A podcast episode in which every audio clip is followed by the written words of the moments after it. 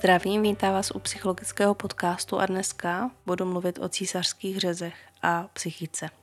Pozitivní zkušenost s porodem ovlivňuje spokojenost ženy, pomáhají cítit se víc, že má věci pod kontrolou a to může ovlivnit její vztah s dítětem a celkovou její péči o dítě. A proto je důležitý vědět, jak se cítí ženy po císařském řezu.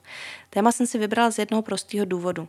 Sama jsem rodila plánovaným císařským řezem, protože jsem měla dítě otočený zadečkem dolů a i když tahle poloha jde rodit přirozeně, v mém případě byly ještě tam nějaký další rizik, rizika, jak pro mě, tak pro dítě. A nadšená jsem nebyla, říkala jsem si vždycky k tématu porodu, tak konečně mě budou ty moje široký boky taky k něčemu dobrý, když už se na ně tak blbě zhánějí kalhoty. A teď to ani nevyužiju. Ale co už, takže tuhle epizodu budu prokládat nějakou vlastní zkušeností. Podstoupila jsem císaře, Bolest po tom rozřezaném břichu byla teda otřesná a první den, první den hodně, hodně, hodně bolela. A pak ještě dalších 14 dní jsem měla problém vylézt z postele, protože jsem se nemohla, logi- nemohla jsem logicky zapojit to sešitý břišní svalstvo. A bylo to pro mě otravný, ale to asi bylo tak jako všechno, co jsem si k tomu říkala. Neměla jsem s tím nějaký jako potíže psychický. A po pár měsících jsem se přidala do podpůrné skupiny žen po císaři, protože jsem se chtěla zeptat na něco ohledně jizvy. A až tam jsem zjistila, jak moc náročný a po psychické stránce je porod císařským řezem. Že některé ženy mají pocit, že si dítě nezaslouží, některým chybí ten pocit, že rodili, jiní jsou nešťastní, protože v jejich očích selhali, a nebo obtížně nesou to, že jim dítě hnedka vzali sestry, že neproběhl bonding, tedy přiložení dítětem na tělo matky hnedka po porodu. A že to bylo celý takový studený, že porod prospali a pak se probudili bez těhotný, těhotenského bříška a dítě nikde, že se nemohli hnedka postarat a podobně. Fakt hromada trápení a mě, mě běželo hlavou, tyjo, to jsem vůbec netušila, to nám za celou dobu studia psychologie nikdo ani neřekl. Stalking kyberšikana, PTSD, krizová intervence, fetišismus nebo obrané mechanismy ega. To je jen zlomek epizod, které lze najít na prémiovém kanálu psychologického podcastu. Běžte na pickej.cz, najděte psychologický podcast a zaposlouchejte se do desítek epizod, které nikde jinde nenajdete. Odkaz najdete v popisku. Uh, že jsou ty psychické zranění až tak častý. No a tak jsem si říkala, co můžu udělat, tak je aspoň šířit o světu, podívat se a nějak to přežvejkat vám nějaký výzkumy, přiblížit vám příběhy e, prožívání těch žen e, a říct, co se s tím třeba dá nebo nedá dělat. Aktuálně mám za sebou druhýho císaře a bylo to úplně jiný než poprvé, i když teda oba dva byly plánovaný. A mm, mám na to moc hezký vzpomínky, nejspíš i kvůli přístupu v porodnici, kde, mě, kde umožnili otci miminka, aby se mnou byl na sále a pak proběhl bonding s tatínkem. A první dítě jsem teda rodila za covidu, kdy byl zákaz otců u porodu a povolili, jako povolili ty otce asi až 8 hodin předtím, než jsem jela na sál. Takže jsme ještě ráno od 6 hodin vyvolávali vedení nemocnice, že je změna vyhlášky ministerstva zdravotnictví, ať manžela pustí. No, byl to stres, bylo to celý debilní a i když teda eh, nakonec se mohl aspoň na minutu přijít podívat na chodbu, a ano, vím, že dítě má právo na zákonního zástupce 24-7, ale bohužel v tu dobu se v Brně dokonce i stal incident, kdy policie eh, byla přivolaná, když maminka chtěla jít eh, za dítětem do, do dětské nemocnice v Brně a ta policie byla ještě jako na straně, eh, na straně té nemocnice proti té matce. Nakonec se teda policie za to omluvila, že nekonala správně, že to bylo jako chybný. No a takže te, i, i teďka, když už jsou nějaké různé opatření, tak už si nikdo nedovolí ty otce zakázat, ale prostě, nevím, pamatujeme si všichni, jak to za toho covidu bylo. No, nejprv asi eh, řeknu něco málo k císařským řezům, potom zmíním výsledky nějakých studií eh, ve spojení s psychologií a na závěr vám přiblížím několik příběhů, tak jak to popisují sami ženy. Ale ještě než začnu, tak jsem chtěla říct, že pokud eh, vy sami potřebujete nějakou podporu nebo vás to téma eh, jako zajímá, tak doporučím facebookovou skupinu Císařovny. Založili Vendula Šrámková a Dagmar Ludvíčková právě kvůli tomu, že jsou dopady císaře na psychiku a že v té době, kdy to zakládali, tak nikdo císařovny neřešil ani po fyzické stránce a už vůbec ne, teda po psychické. Takže to zašli řešit to téma a teď je tam přes 8 tisíc žen, myslím, v té skupině. Císařský řez je z latinského slova, který znamená e, řezat, ne ze slova císař. A v historii se prováděl hlavně kvůli tomu, aby se nepohřbívaly mrtví těhotné ženy, který v sobě mají plod. Takže nebyla ambice proto, aby žena přežila císaře a vlastně nejprve se to ani na živých ženách neprovádělo. Až v roce 1610 proběhl první císař na živé ženě, ale většinou to stejně nepřežili a pak kvůli různým, e, jako kvůli různým infekcím a tak. Tohle je teda jedna z informací, co jsem našla ale na webu ČT24 jsem našla i článek, který cituje doktora Pařízka, ten teda nebývá úplně tak jako eh, oblíbený, co se týká třeba přirozených porodů, protože spíš zastance těch císařů, co jsem se tak dozvěděla, nevím, snad, snad mu nekřivdím. No, eh, ginekologa, eh, že první řez, který žena přežila, byl nejspíš provedený na našem území už roku 1337 v Praze. A šlo o ženu Jana Lucemburského, Beatrix Bourbonská a dítětem byl Václav, nevlastní bratr Karla IV. Prej při porodu nejspíš ztratila vědomí a byla považovaná za mrtvou. No a při tom řezu se probudila, což musela být teda příšerná bolest a díky té šokové reakci e, těla tak nevykrvácela. Anestezie se mimochodem teda používala až po roce 1870.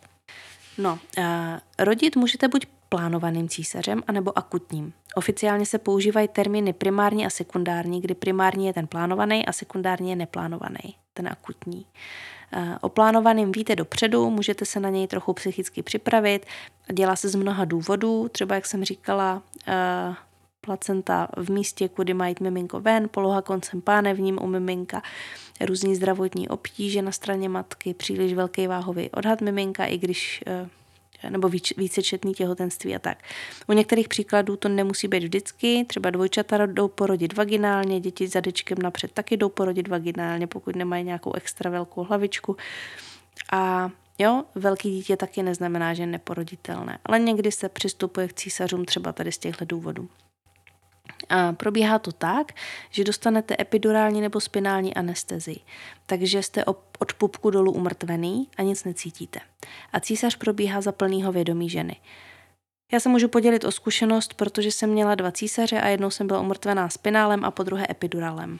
Takže pokud je matka přivědomí, může vnímat hezky všechno, co se děje, když je dítě venku, když zapláče, v některých osvícených porodnicích jsou schopni zajistit i bonding, přiložení miminka na tělo matky a případně existuje i jemný porod císařským řezem. A to je, že se nechá pomalu z toho řezu v břiše, aby se to miminko jakoby vysoukalo samo s pomocí personálu, asi tak bych to popsala. No a nebo může jít o akutního císaře, a to je většinou volba, kdy už porod probíhá a buď je nějak nepostupující, nebo je v ohrožení dítě nebo matka. Tady se spíš volí celková anestezie, pokud třeba není napichnutý ten epidurál. Takže jste uh, úplně uspané a všechno prospíte. Co jsem vypozorovala, psychicky tahle varianta bývá nejnáročnější. Nemusí být, ale je to častější, že to hůř ženy snáší. Samozřejmě můžete jít do celkového uh, uspání, i když je porod plánovaný, a do epidurální, když už je porod rozjetý a vy, vy už máte ten epidurál uh, při normálním porodu uh, jako zavedený a jenom vám tam vlastně zvednou tu dávku. Já to schválně vysvětluju takhle hodně neodborně, aby to bylo jasnější a taky protože nejsem porodní asistentka nebo lékař, takže to jsou ty důvody. A po anestezii se někdy v místě, kde začíná ochlupení, provede řez a probíhá porod miminka. Já jsem teda měla pocit, že u toho spadnu z toho jejich stolu, jak se mnou cukali. No a většinou má ta maminka přivázané ruce v takové poloze, jako by byla ukřižovaná. A poprvé jsem tam teda byla sama, po druhé s manželem. Psychicky to bylo fakt úplně o něčem jiným. A mluvím, mluvím tedy jako o subjektivním pocitu. A poté, co je dítě na světě, tak se o něj stará personál a asi 45 minut trvá zašívání v těch, vrsta, v těch vrstech na břiše několik děloha, svaly, kůže. No a někdy je teda možnost, že bonding proběhne u otce a někde ani otce k porodu nepustí. Nevím, proč nejde aspoň na chvilku udělat bonding s matkou na sále, někde to jde, někde to nejde. Takže na to jsem odpověď nedostala, ale je pravda, že poprvé mi dítě jenom ukázali a po druhé aspoň na chvilku dali na hruď, ale jenom na chviličku. Na sále byla hrozná zima a já jsem jako ve výsledku byla radši, že s tatínkem vedle do té místnosti, kde je teplo. Následně je matka převezená na jípku anebo na pokoj a několik dalších hodin se nemůže hýbat. Eh, po pár hodinách, dejme tomu 9, 12, se matka musí postavit a zkusit udělat pár kroků. To si vzpomínám na poprvé jako na příšernou bolest, protože že po, po dobu těhotenství jsem měla všechny orgány natlačený nad miminkem docela nahoru a potom vlastně, jak jsem ležela při tom porodu, tak jsem měla pocit, jako by mě všechny ty vnitřnosti při stoupnutí spadly na tu jizvu a že mě vypadnou ven. To jako bolelo fakt hrozně. A absolutně nechápu ten mýtus, kde se vzal, že císař je pohodlnější a bezbolestný. Jo, jakože jakože doba toho porodu asi ano, to jako mě to nějak jako nebolelo, že a ta následná rekonvalescence teda rozhodně ne. Takže pokud si někdo z vás posluchačů myslí, že císař nebolí, tak, tak jako bolí. bolí to potom hodně. A i když asi taky záleží, protože po druhé jsem to vnímala jako mnohem snesitelněji, všechno bolelo méně než poprvé a celkově jsem za ty tři dny byla docela v pohodě. Takže to je k císaři. Když už jsem u těch mýtů nebo nevhodných reakcí, tak porod císařským řezem je taky porod. Takže neříkejte, že nám po císaři, že nerodili. Jo? Je to blbost a můžete tím ublížit. A pak ještě přidám taky eh, jedno moje pozorování. Teďka je velká snaha o to, aby bylo co nejvíc přirozených porodů, tedy vaginálních. Všimla jsem si, to je taková moje jako trochu výtka, Všimla jsem si, že když se nějaká žena ozve v různých těch facebookových skupinách, teď nemám na mysli tu, co jsem zmiňovala, ale v jiných, s tím, že by preferovala císaře, tak dostane docela bídu od ostatních, že jako, jako proč, že vaginální porod je lepší, že je méně rizikový a tak dále. A to se přiznám, že mi trochu proti srsti, že vlastně jako mě chybí takový větší pochopení a zájem o to, proč to teda ta žena preferuje. Jo, někdy tomu totiž můžou vzít, e, jako vést psychické důvody a někdy, nebo třeba existuje tokofobie, což je fobie z porodu. Jiný ženy za sebou mají tak traumatický zážitek z vaginálního porodu, nebo si odnesly takový poranění, že se děsí po druhé rodit vaginálně.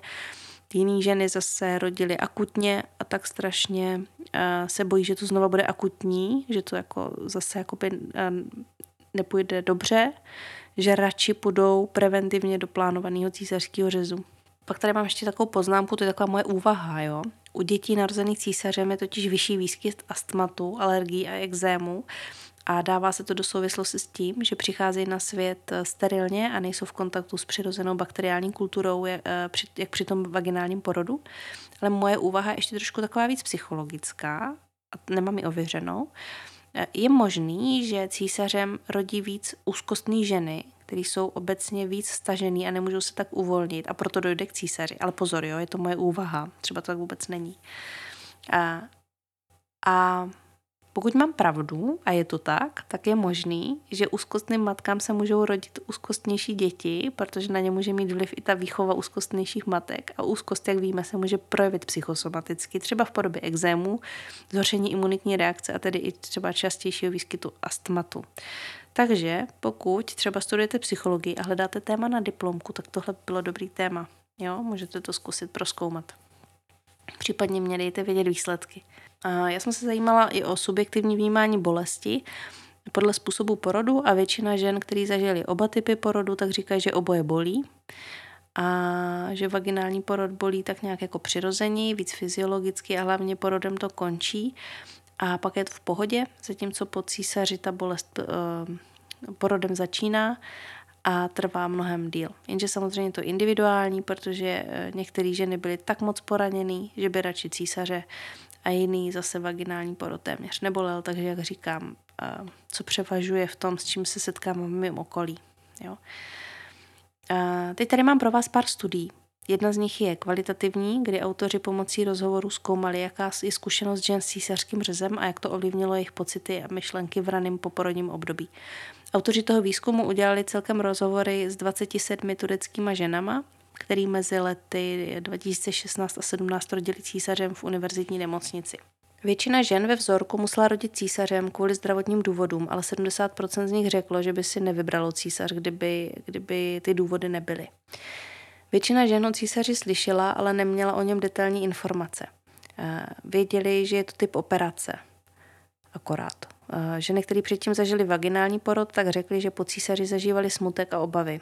Eh, to, že museli rodit císařem, pro ně bylo zklamání. A před porodem cítili obavy, protože císař vnímají jako operaci vykonanou pod anestezí. Ženy, které plánovali původně rodit císařem, byly vzrušený a těšili se, až uvidí svoje děti. Jestli budou zdraví, jak budou reagovat a tak. No a většina žen řekla, že po porodu měli problém s kojením a držením jejich dětí kvůli bolesti. Někteří se báli, že to ovlivní pouto mezi ní a dítětem.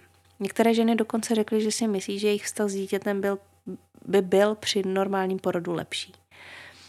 Ženy, které rodily pod epidurálem, tak řekly, že neměly problém s navázáním pouta se svými dětmi, protože je mohly vidět okamžitě po porodu.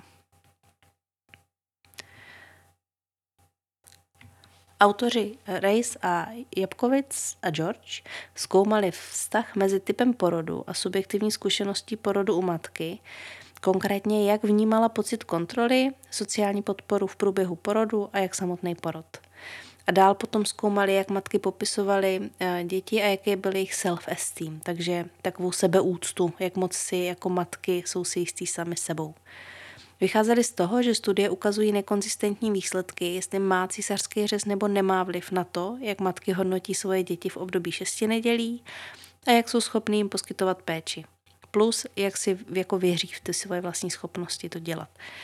Studie navíc málo kdy zachycují subjektivní zkušenost matky s porodem a tahle studie se rozhodla tuhle mezeru v literatuře vyplnit. A autoři se teda zeptali 269 matek z USA, který rodili 12 měsíců před tím, než teda se účastnili toho výzkumu. A jednalo se o zdraví děti, které se narodili v termínu, většina matek rodila vaginálně, 24% císařem. Z těchto císařských řezů tak půlka byla e, plánovaným a půlka akutním císařem. No a došli na to, že, že percepce těch vlastních dětí u matek a jejich sebevědomí, který se jako týká eh, vlastních mateřských schopností, jsou dva nejvýznamnější faktory, které souvisí, souvisí s tím pečujícím chováním. Většina studií porovnává vaginální a císařský porod. císařský porod, to je dobrý termín, že? To můžeme říkat místo císařský řez. Přičemž neberou v potaz důležitost toho subjektivního vnímání, to, jak se na to dívají ty ženy vlastníma očima, co to cítí a to konkrétně pocit kontroly, podporu a tak dále. No a to potvrzují i výsledky. Typ porodu neměl přímý efekt na, mateřskou, na to mateřský sebevědomí, na ten self-esteem, tedy, tedy tu schopnost eh, pečovat o dítě.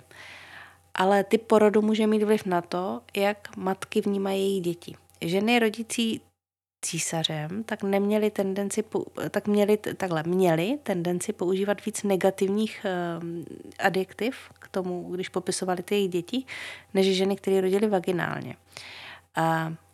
Ale tady byl limit té studie, že se jich jako nikdo neptal na to, jestli to bylo těhotenství chtěný nebo nechtěný, takže to mohlo ovlivnit výsledky.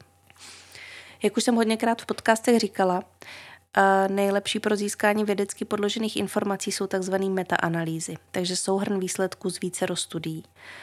Metaanalýza zkoumala spojení, ta která, metaanalýza, kterou tady mám, zkoumala spojení mezi císařským řezem dobrovolným, jako tím plánovaným, tím emergency, tím akutním císařem a post té česky, se nemůžu vzpomenout, jak to je, té deprese v šesti nedělí, poporodní deprese, tak. A celkem teda vzali 28 studií a porovnávali ty výsledky. No, studie zkoumající tady to téma, tak poskytují totiž nekonzistentní výsledky a proto pro autory bylo důležité tady to téma proskoumat víc detailně, protože poporodní depresi může mít jako významný vliv na vztah mezi matkou a dítětem. A taky může zvýšit riziko sebepoškozování, sebevražených tendencí anebo i ublížení dítěti. No, podle téhle metaanalýzy. Císařský řez byl spojený se zvýšeným rizikem poporodní deprese. To se týkalo spíš akutního císařského řezu. U dobrovolného císaře tenhle vztah nebyl nalezený. Mezi studiemi byla určitá heterogenita, což může být způsobený i odlišným měřením poporodní deprese u matky. Jo? To znamená, že výzkumníci v těch různých jednotlivých studiích používali třeba e-mail, jiný telefonický interview, někdy zase face-to-face interview, takže měřil tu depresi jinak. A to je takový limit té studie. Mechanismus deprese může být vysvětlený fyziologickými obtížemi po císařském řezu, spojeném se zvýšeným stresem. To všechno dohromady může napomoct k rozvoji porodní deprese. Bohužel tahle metaanalýza nediskutuje možnost pocitů jako nedostačivosti matky po císaři, například jak ta studie, o které jsem mluvila před chvílí. Takže to nám tady zase ke zhodnocení chybí. No a pak tady mám jednu studii, která je dobrá, protože se mi zdá i, e, jakože dává takový typy, které se dají aplikovat do praxe. Uh, autoři von Rienin a Rensburg jsou autoři, kteří se snažili porozumět faktorům relevantním pro zkušenost teda afrických žen s neplánovaným císařským řezem. Uh, a snažili se popsat jejich copingové strategie, takže jako jak se s tím vyrovnávali, s tím akutním císařem. Zeptali se deseti žen, kterým bylo průměrně 28 let, šlo o vdaný ženy, každá měla teda neplánovaný císař, všechny byly běložky a proběhly s nimi hloubkovou, hloubkový fenomenologický rozhovory. Autoři vcházeli z toho, že teda ženy mají negativní uh, jako well-being po porodu, a že ty reakce, jejich eh, individuální reakce můžou být ovlivněny spoustou proměných, nejenom typem porodu, ale třeba jaký k tomu porodu mají postoj, jaký měli očekávání, eh, nebo, nebo i třeba to, jak na ně reaguje, reagovalo sociální okolí. Výzkumy se moc často teda nevěnovaly eh, těm copingovým strategiím, žen, který podstoupí neplánovaný císařský řez, takže tady si můžou vzít inspiraci ženy, kterým se nedaří se s císařem vyrovnat. Uh, zpráva pro vás, nejste v tom sami, neděje se to jenom vám, ale že nám po celém světě. Jo? Není to jenom tady v Česku, jak vidíte, je to i v jeho Africké republice, takže není to nic nenormálního, že se cítíte po císaři mizerně. No a jak jsou, jaký jsou teda způsoby, jak se s tím popasovat? Že nám v tomhle výzkumu pomáhali vícero věcí. Jedna z nich byla informace. Eh, vyrovnávání se s neplánovaným císařem eh, napomáhalo to, když se žena na tuhle možnost mohla trošku připravit. Například, když ji lékař v průběhu těhotenství naznačoval, že k tomu může dojít. Eh, získání nějakých informací a vědomostí o celé proceduře před porodem pomohlo k pocitu jistoty, věděli, co čekat a cítili větší kontrolu. Pokud se nemohli připravit a rozhodnutí bylo učiněno rychle a těsně před porodem, ženy popisovaly pocit dezorientace, nejistoty, že nemůžou nic ovlivnit, mluvili o potřebě toho, aby někdo odpověděl jejich otázky a mluvili o tom s nimi, o průběhu, o možných důsledcích a tak dále. Jinak zase moje vsuvka, představte si, že rodíte, porod nepostupuje, najednou vám někdo řekne, že se děťátku nedaří, najednou okolo vás začne pobíhat personál, vy nevíte, co dělat, nemáte to pod kontrolou, nemáte pod kontrolou nic, někdo s váma něco dělá s vaším tělem, vy cítíte strach, bojíte se o život, o život svůj, o život miminka. A třeba se pak prostě najednou proberete na pokoji bez břicha, bez miminka, s obří bolestí v, podbři, v podbřišku, teď jako tam nikdo není, abyste se zeptali, co miminko, jestli je v pořádku, tak jako to opravdu může způsobit trauma. Jo? Stejně jako jiný akutní situace, kdy se bojíte o vlastní život nebo o život dítěte. Objektivně ani třeba nemusí jít o nic tak vážného, ale tady, tady jde o ten subjektivní pocit a o tu intenzitu strachu, který žena může prožívat. A, a to má každý z nás ještě k tomu nastavený jako jinak a nikdy nevíme, jak to máme, dokud to nezažijeme. Takže to, co jedna vnímá, že je v pohodě, tak druhé, druhou to může paralizovat. Tak, vraťme se zpátky, že jedna ze strategií byla mít hodně informací už před porodem. Druhá důležitá věc byla kontrola. Pro všechny ženy ve výzkumu neplánovaný císař byl spojený se ztrátou kontroly a s nenaplněným očekáváním. Kontrola eh, však mohla být částečně znovu nabitá, když cítili, že jsou vtaženy do rozhodovacího procesu. To zvýšilo pocit sebevědomí a spokojenosti. Cítili se respektovaný a oceňovaný a taky eh, s nás přijali nadcházející událost, takže ten akutní císař. Pokud cítili, že bylo rozhodnuto za ně, tak se cítili ignorovaně, tlačený doktory a zaměstnanci nemocnice. A nebylo to dobrý. Vaginální porod je taky spojený s vědomým a aktivním procesem porodu. Devět matek přiznalo, že chtěli pracovat s vlastním tělem a císařský řez je nechal pasivní, nezapojený, že byli odloučený od porodu jejich dítěte, neaktivní. A lepší bylo, když na ně porodník v průběhu císaře mluvil a říkal jim, co dělá a zapojili je tak do toho procesu. Další důležitou věcí byla podpora. Osobní přístup lékařů a zaměstnanců nemocnice pomáhal matce snížit stres a úzkost v průběhu porodu. Pozornost a podporný přístup, hlavně v počátečních částích operace, hrál velmi významnou roli v celé zkušenosti toho císařského řezu.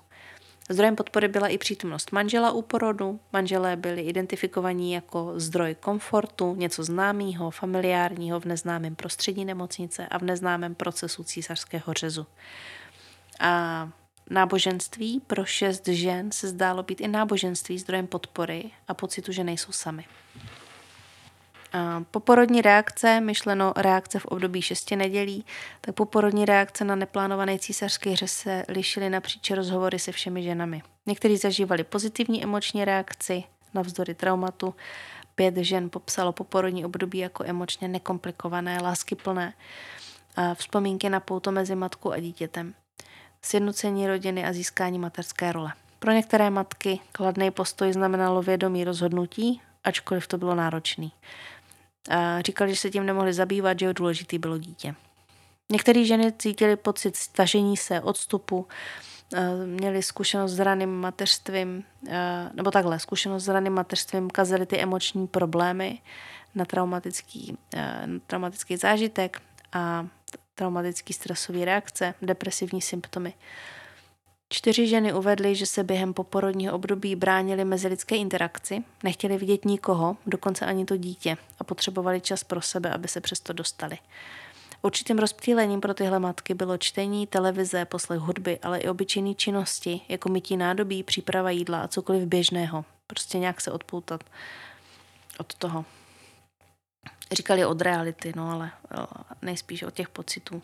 No a čas. To je, to je vlastně uh, poslední věc, kterou udávali jako důležitou. Sedm matek řeklo, že vyrovnávání se s porodem a poporodními zkušenostmi byl dlouhodobý proces. V měsících po porodu popisovali postupný proces přijímání, čas podpořil jejich emocionální zapojení, zvýšený pocit uznání okolností, který obklopovali celou zkušenost s porodem. Mm, to pozitivní přizpůsobení se jejich negativním zkušenostem s porodem záviselo hodně i na průběžných vyrovnávacích strategiích. Musím říct, že i když tenhle výzkum má taky svoje limity, třeba to, že šlo o malý vzorek, taky se nerozlišovalo mezi plánovaným neplánovaným těhotenstvím, tak skoro se vším se umím stotožnit a odpovídala bych stejně. Tak, a jak jsem říkala, na závěr bych vám tady chtěla pro přiblížení toho, jak ženy prožívají císaře, přiblížit, přiblížit ten prožitek jejich slovy. V té skupině císařovny jsem se zeptala žen, jestli by byly ochotný se s váma podělit o jejich příběhy a o to, jak to vlastně toho císaře prožívali. A se zaměřením na jejich psychiku, na to prožívání. A já vám teď tady pár těch příběhů přečtu. Stalking, kyberšikana, PTSD, krizová intervence, fetišismus – nebo obrané mechanismy ega. To je jen zlomek epizod, které lze najít na prémiovém kanálu psychologického podcastu. Běžte na pickej.cz, najděte psychologický podcast a zaposlouchejte se do desítek epizod, které nikde jinde nenajdete. Odkaz najdete v popisku. Petra říká, Dobrý den, první císař byl akutní. Nebyla jsem připravená a neměla jsem sekci ani v možnostech porodu. Byla jsem na vyvolávání tři dny.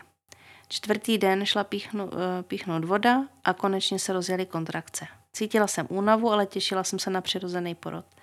Chtěla jsem se vyvarovat epiduralu a jediné, mm, co jsem chtěla na bolest, byl rajský plyn. Po osmi hodinách jsem byla otevřená na 4 cm, porod nepostupoval, kontrakce kontrakcemi jsem už byla vyčerpaná a řekla jsem si o epidural, protože jsem věděla, že bych malou nezvládla vytlačit. Nakonec padly ozvy, eh, rychle se volalo na sál a já skončila v celkové narkóze. Probudila jsem se a viděla chvilku dcerku. Zase jsem usnula. Bolest byla šílená a já se snažila eh, přikládat eh, miminko kvůli kojení. Bylo těsně před Vánoci a já na štědrý den chtěla být doma.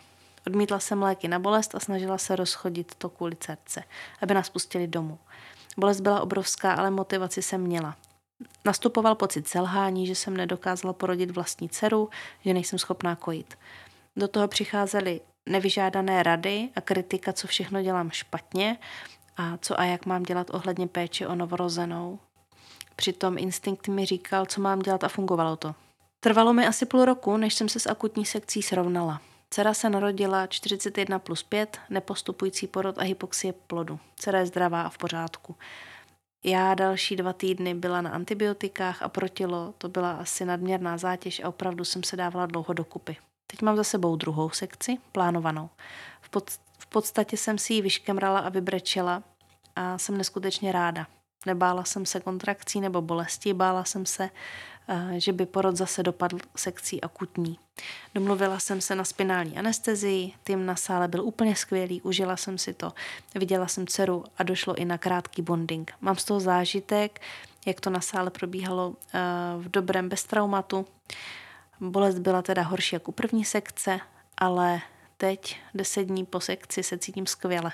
V domácnosti můžu fungovat, i když pořád hodně odpočívám. Šesti nedělí zvládám mnohem lépe, nemám potřebu pořád plakat, necítím selhání. Jinak doptala jsem se, doptala jsem se, jak to je teda s tím vybrečeným císařem, protože já s tím mám jako dost podobnou zkušenost. A, a dostala jsem odpověď, že se u ginekoložky setkala s nepochopením, že sekce na přání se určitě nedělá a nabídla jí teda, že může jít k psychiatrovi, kde z vás udělají polovičního blázna. Jiný ginekolog zase říkal, že, že by v Německu ji hnedka vzali automaticky na císaře a že se setkala s pochopením, ale že tady vlastně se to moc nejspíš nechce ginekologům dělat. Udává kvůli tomu, že je to nejspíš dražší. Já mám zase zkušenost, že to narušuje prej statistiky, ale nevím. Nevím, to jsou jako už dohady. No a musela jít vlastně až k takové obhajobě, kde si, kde slyšela, že se jí nechce rodit od tří, tří starších lékařů. Ale že nakonec v ordinaci byli v pohodě, snažili se vysvětlit výhody přirozeného porodu a že sekce je teda náročnější. Tady se chci prostě zastavit nad jednou věcí, eh, která mě osobně trošku dráždí, tady eh, něco, co ve mně vyvolal ten příběh, když se někdo rozhodne kvůli psychice jít do druhého císaře a někde to sdělí, tak eh, prostě já mám zkušenost, že za to jako dostane pěknou čočku buď, buď od lékařů nebo od ostatních žen. A já vlastně jako nechápu úplně tak proč, protože je zatím spousta měla bys. Měla bys rodit přirozeně, neměla bys se tak bát, měla bys udělat tohle nebo tamhle to. Každá zvládne porodit přirozeně, když se do toho e, nezasahuje. Až mě to připomíná, že jako takový to i, jak se říká, každá může kojit. Jakože jo, asi jo. Ale v případě, že vymažeme možnost nějakých psychických bloků, který třeba ta žena nestihne odstranit do porodu. Jo? S tím se jako mně připadá zase tak jako ne vždycky úplně počítá. Že někdy ten blok tam je a možná kdyby na tom ta žena pracovala, tak by ho mohla stihnout odstranit, ale někdy to prostě nejde tak rychle. Takže myslím si, že je dobrý uh, prostě tu ženu třeba zkusit motivovat, sdělit ty rizika, ale docela mě zarazila prostě určitá dávka nepochopení jako k tomuhle. A, a vlastně jako víte co, já si jako říkám, že i kdyby to byla pravda, teď, teď jako to trošku odlehčím, ale i kdyby to byla pravda, že se někomu nechce rodit, tak jako co, no, tak prostě nechce. Já myslím si, že i takový jsou mezi náma. Ale mám vypozorovaný, že většina žen jako je vděčná za to, že se jim podaří přirozený porod a, a že prostě stačí nějaká podpora promluvit si o tom s někým s porodní asistentkou nebo s důlou nebo s lékařem nebo s někým prostě, komu ta žena důvěřuje. Tak, jdeme na Alenu. Alena. Díky moc, že se věnujete tématu císaře a o, světu, o světě budoucích odborníků, nebo i, i odborníků už hotových. Moje sekce byla naprosto neplánovaná, i když naštěstí ne nějak dramatická, ale tím, že jsem s ní vůbec nepočítala a bylo mi oznámeno, že jiná možnost asi nebude, dost nešetrným způsobem. Tak jsem se v celku zhroutila. Operaci jsem pak už díky manželovi zvládla docela dobře, vidíte, manžel důležitý, eh, ale další šok byl, že jsem neměla možnost si pochovat syna, ani mi ho nedali a ani mi neměli potřebu říct, kam ho odvezli. Pro mě bylo prioritou, kterou jsem řešila celé těhotenství, abych porodila pokud možno přirozeně, bez zásahu medikace a měla si na maximálně u sebe. A najednou jen tak mezi řečí řekli, že si na uvidím až tak za 10 hodin na ranní kojení. Měla jsem následně tak hodinový neutišitelný hysterický záchvat pláče a jako pocity bezmoci. Ani tehdy se mi nedostalo zrovna empatické podpory personálu. Prý vždyť jste ho viděla na sále. No, doslova jsem ho zahlédla. E, kdyby mi ho tehdy přivezli, nebo aspoň na 15 minut, myslím, že by tohle mnohé vyřešilo. Naštěstí jsme si to všechno pak už zvládli, e, všechno jsme už pak zvládli dobře a druhé dítě se mi povedlo porodit přirozeně. Ale první porod byl rozhodně traumatizující. Jednak proto, že e, císař byl pravděpodobně jen díky rutinnímu postupu porodní asistentky a porodnice bez řešení polohy miminka a práce s ní a jednak díky odebrání syna, nějak nekomunikovanému, prostě automatickému, bez ohledu na to, jak emocionálně vyhrocený je každý porod a doba po něm. O neplánovaném císaře nemluvě. Mohla, jsem, mohla bych na to nadávat hodiny. Tak tady vidíte, že vlastně snaha o to porodit přirozeně byla eh, a co všechno může způsobit ta separace miminka, to se mě zdá asi jako nejhorší. U toho císaře je vlastně nevýhoda, to si spousta eh, že vlastně jako dokud si to nezažijete, tak si to třeba moc neuvědomíte, jo, ale eh, když to miminko nemáte, nikdo vám nechce říct, kde je, nebo to nevíte, nemůžete si pro něj zajít, protože máte umrtvený ty nohy, jo. Protože tam jste na těch hadičkách, takže jste tam vlastně jako tam není tam možnost se zvednout a jít za, tam sám za sebe bojovat a jít si pro to miminko a ten put, že s tím dítětem chcete být jako silný a tohle to se hrozně bije, no. Takže proto si myslím, že já doufám, že se to už v porodnicích snad nebude nikde dít nebo neděje, nebo že se na tom pracuje. A aby ta separace neprobíhala. Jo, teď mám na mysli, nemyslím separaci, třeba uh, jo, tady třeba na těch 10 hodin, to je úplně jako strašně moc. No, co tady v těch situacích teda nepomohlo, tak uh, když se okolí snažilo utěšit um, takovýma těma řečma, uh, buď ráda, že máš zdravý dítě, tak to, to jako taky nedoporučuju to říkat, protože to vlastně jako je jasný, ale nevy, nevygumuje to ty nepříjemné pocity nebo pocity selhání. Markéta píše, upřímně a rovnou se omlouvám za sloh, ale je to rok od porodu a stále to nemám uzavřené a jsem z toho psychicky dost v prdeli. Nikdy jsem nechtěla císaře a ať už to zní sebe víc sobecky, prostě jsem nechtěla mít tu odpornou jízvu. Nakonec to tak dopadlo. U druhého dítěte, kdy lékaři zaveleli a jede se na sál, za půl hodiny byl malý venku, v 30 plus 6.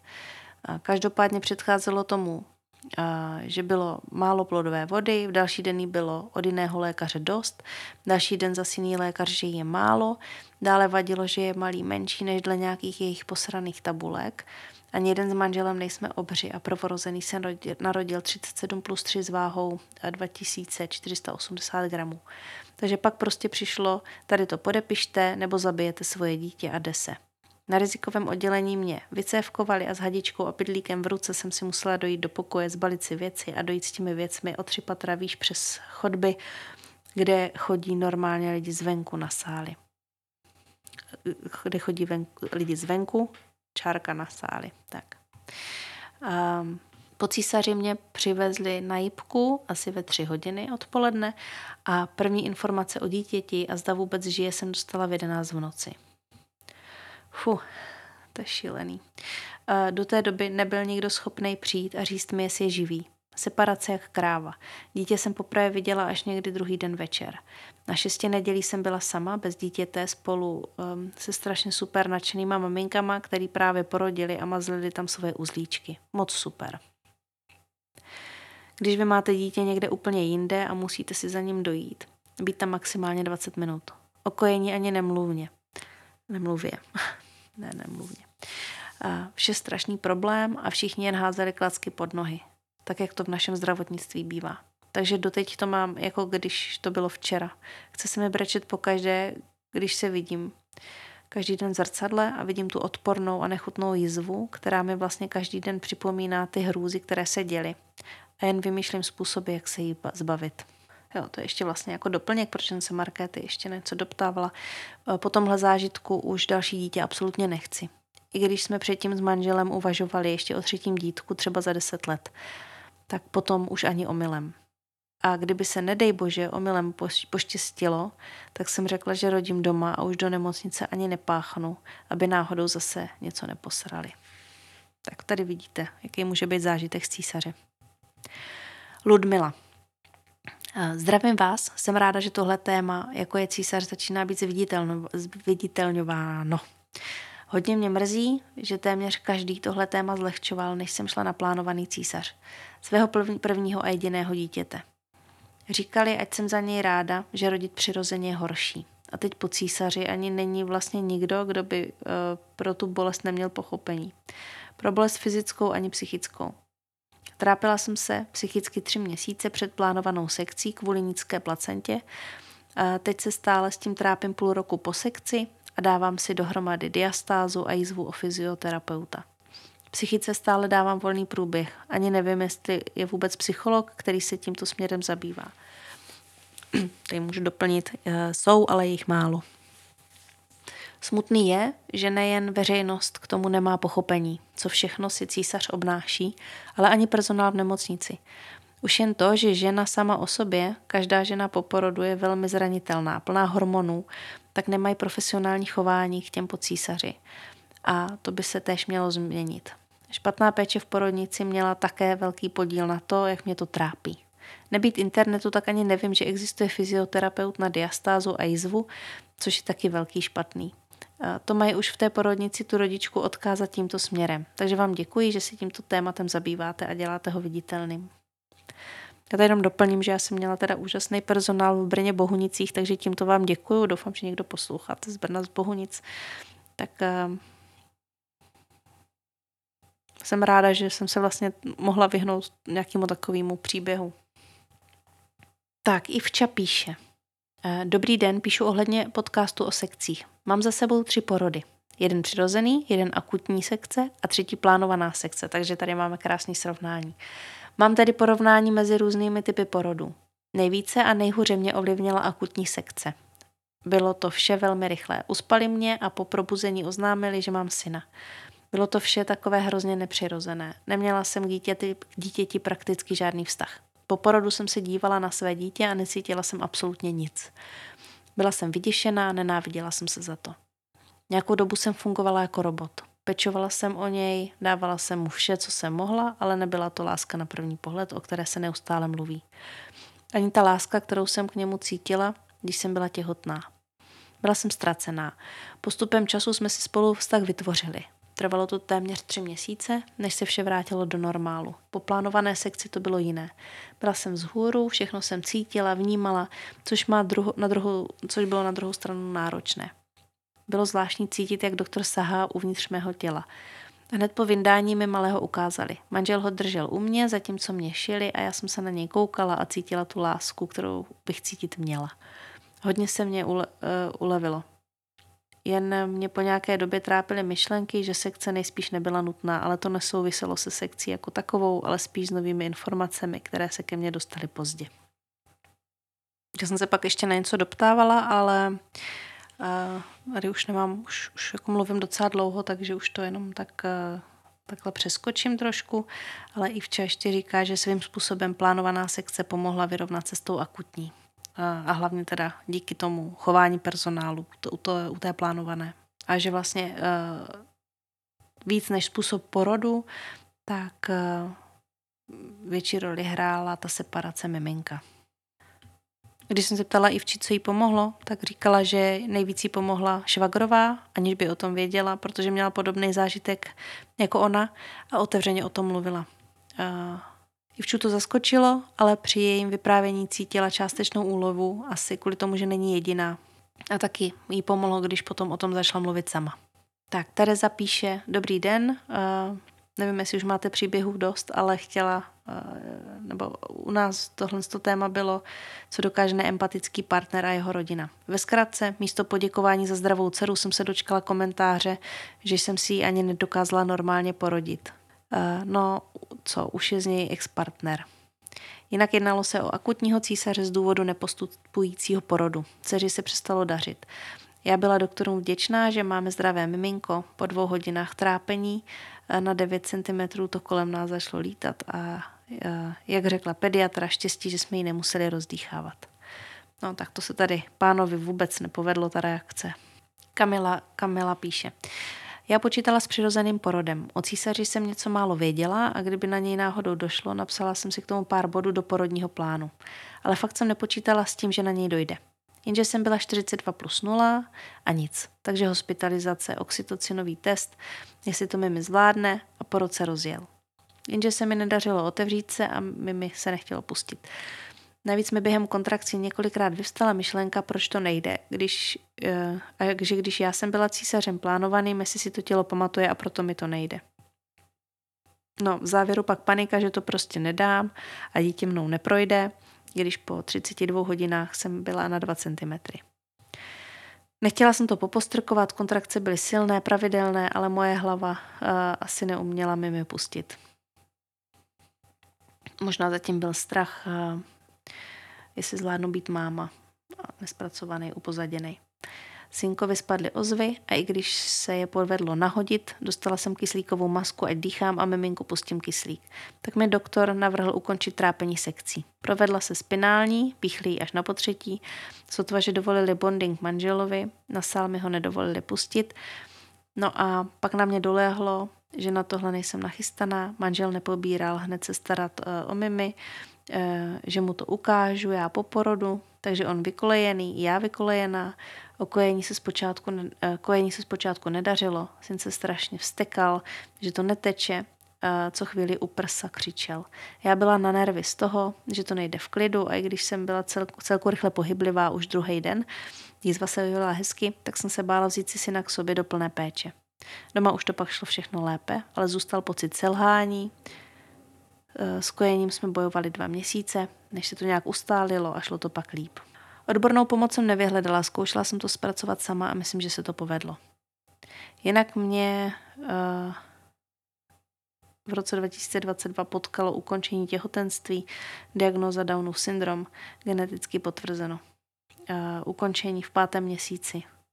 Porod, potrat proběhl vaginálně. Srovnána, srovnána s tím jsem líp než manžel, jen mě mrzí, uh, že, nejspíš, že se nejspíš nedočkáme dcery, protože teď se připravují uh, na vaginální porod po císaři v únoru a na 90% bude opět kluk.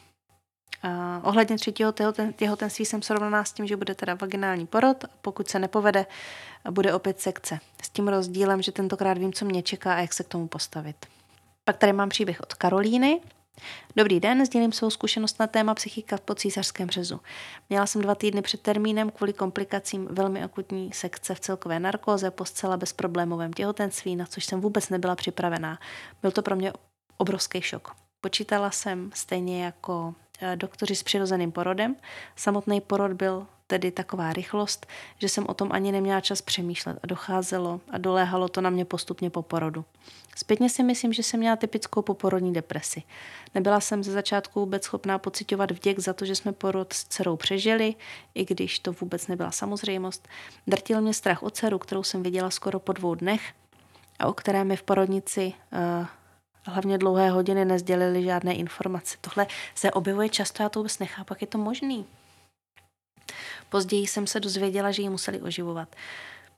Když jsem ji poprvé viděla, strach neodešel, jen se změnil. Vůbec jsem nevěděla, co s takovým dítětem dělat, navíc mi připadla jako cizí. Hledala jsem k ní cestu pak ještě dlouhé měsíce, které prožovala hlavně v noci.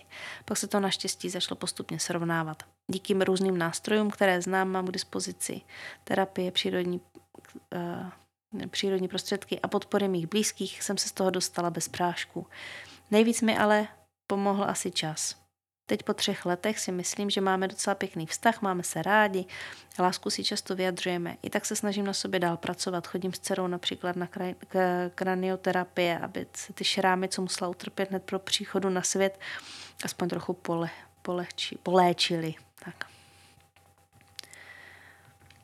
Teda to bude dlouhý díl, ale já zase to, eh, já vlastně chci využít všechny ty příběhy, co mi ženy poslali, právě kvůli tomu, že když už se s nima sepisovali, tak tak eh, nechci, aby to zapadlo. Janka. Ahoj, já jsem neměla po císaři problém s láskou k dětem, žádné problémy s kojením, ale úplně to zničilo mou důvěru k doktorům.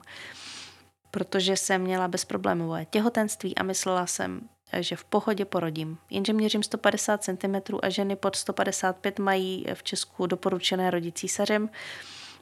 A tak mě už dva dny po odhadovaném termíně do toho doktoři strašením a hrozením velkého dítěte která měla mimochodem 3 kila, dotlačili.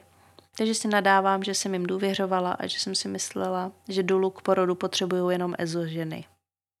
Nebo ekoženy. A další dva císaře už byly následkem toho prvého. Martina, hezký den, píšu zprávu ohledně císařů a dopadu na psychiku. Zažila jsem si dva císaře. Nejhorší dopad na psychiku měl ten první, jelikož jsem si nepřipustila, že by na něj mohlo dojít. Chodila jsem na předporodní kurz, pečlivě se připravovala, po 6 hodinách nepostupujícího porodu jsem musela na akutní sekci. Syn měl už špatné ozvy. Nikdo mi během porodu nějak nepomohl. Proto jsem chtěla u druhého porodu svou dulu. Nejhorší bylo, když mi eh, teď již primář oné porodnice řekl těsně před převezením na sál a víte, že v dávnějších dobách byste nepřežila ani vy, ani dítě jako bych si tuhle volbu přála, přála a mohla za ní. Ta věta mě straší dodnes. Jelikož jsem ztratila hodně krve a měla transfúzi krve a byla na jípce, syna jsem viděla až po nějakých pěti hodinách. Prvorodička, která pořádně nevěděla, co a jak a na co má a nemá právo. Vše mělo na psychiku několika letý dopad. Pocity zklamání ze sebe sama, že jsem nebyla schopná porodit přirozeně, co jsem mohla udělat jinak, touha potom prožít si to jinak. Mrzela mě strašně absence bondingu, že jsem neviděla hned po narození uh, to dítě a tohle si v sobě nesou oba. To odloučení po synovi jsem chtěla uh, u dalšího dítěte udělat vše proto, aby se povedl přirozený porod. Místo toho přišel potrat ve 20. týdnu. A po téhle zkušenosti jsem vše přehodnotila. Když jsem pak otěhotněla znovu a bylo od začátku těhotenství podezření na vrostlou placentu, naplánoval se císař. Přála jsem si, aby vše dobře dopadlo, abych tu měla zdravé miminko. Během sekce se obavy potvrdily. Musel se provést téřez, to je, to je jiný druh řezu, jo? Když, když to vlastně si představte fakt jako téčko. Tak jak jsem vám říkala, že se ten řez provádí tam, jak začíná ochlupení, nebo tam někde, tak tady tohle uh, je vlastně taky komplikovanější řez tak tak se povedlo zachránit dělohu. Trvala jsem si na svém, že nechci úplně uspat, že chci dceru vidět, pamatovat si ten pr- prvotní kontakt. Bylo mi jasné, že musím být vděčná i za krátký bonding na sále. Tady se mi vyloženě zachraňoval život. Život ohrožující krvácení, dvě transfuze na sále, pak uh, nějaký lék na zaškrcení cev pro zastavení krvácení. Bakryho katetr, tady už se ztrácím. Já to říkám já, jo, že to už není v příběhu, tady já se ztrácím, protože neznám tady tyhle ty termíny, nevím, co to je. Dopad na psychiku to mělo ve smyslu, že jsem už neřešila, že to nešlo přirozeně, ale cítila jsem obrovskou pokoru a vděk za záchranu nás obou, že tu dnes mohu s dcerou asi nem být oběma zdravýma. Samozřejmě trápilo mě, že nevím, proč to moje tělo nedokázalo v uvozovkách normálněji. Přála bych všem ženám pořádně seznámit se s možností císaře a taky si zjistit, na co vše je pak právo, aby i sestry a lékaři se snažili ono dodržovat. I přes tenhle stav u dcery jsem vyžadovala, aby mi na jibku byla vozena na kojení a pokaždé se mě ptali, jestli si nechci radši odpočinout. Nechci, chci si vynahradit ten špatný start. Psychicky pak všechno bolí, všechny ty krásné, přirozené a bondingové zkušenosti a příběhy ostatních. Protože moc mrzí, že jste o to přišli. Tak a zakončím to příběhem Barbory. Dobrý den, s dovolením si vám, eh, s dovolením uh, napíšu vám ten porodní příběh. Rodila jsem vyvolávaným porodem v 41 plus 4. Nejhorší na tom byl asi hned ten úvod. Ruční diletace hrdla a vložení balónku. Začala ze mě kapat krev, strašně jsem se bála o malou. když jsem se zeptala, proč ta krev, tak mi řekli, že přeci budu rodit, tak co bych chtěla. Ach jo. 41 plus 5 se po otevření na 10 cm i s dopomocí, za kterou bych je teď fakt zabila, jsem skončila na sále pro akutní císař. Dcera se začala ztrácet a já jsem začala omdlívat. Byla jsem strašně nervózní, bála jsem se. Teď už, ke, teď už se ke mně chovali všichni milé, sympaticky, empaticky, což se o celém průběhu předtím nedalo říct. Císař proběhl v částečné narkóze. Dceru vyndali celou modrou, nedýchala. Doteď mám před očima, jak ji nesou v náručí a jdou ji ošetřit. Přišítí jsem asi z nervů, jsem se celá rozklepala a nešlo to zastavit. Anesteziolog mi dal něco na uklidnění.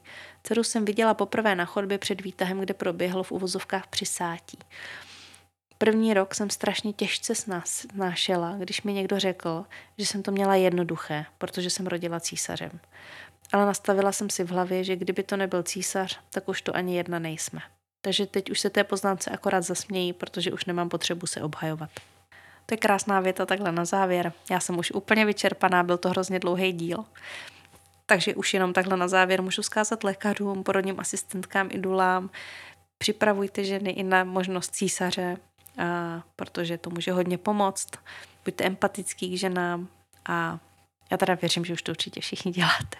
Ne, jak jsme mohli vidět z těch příběhů, tak možná ne, ale věřím, že asi neposlouchá ten, kdo se o to nezajímá.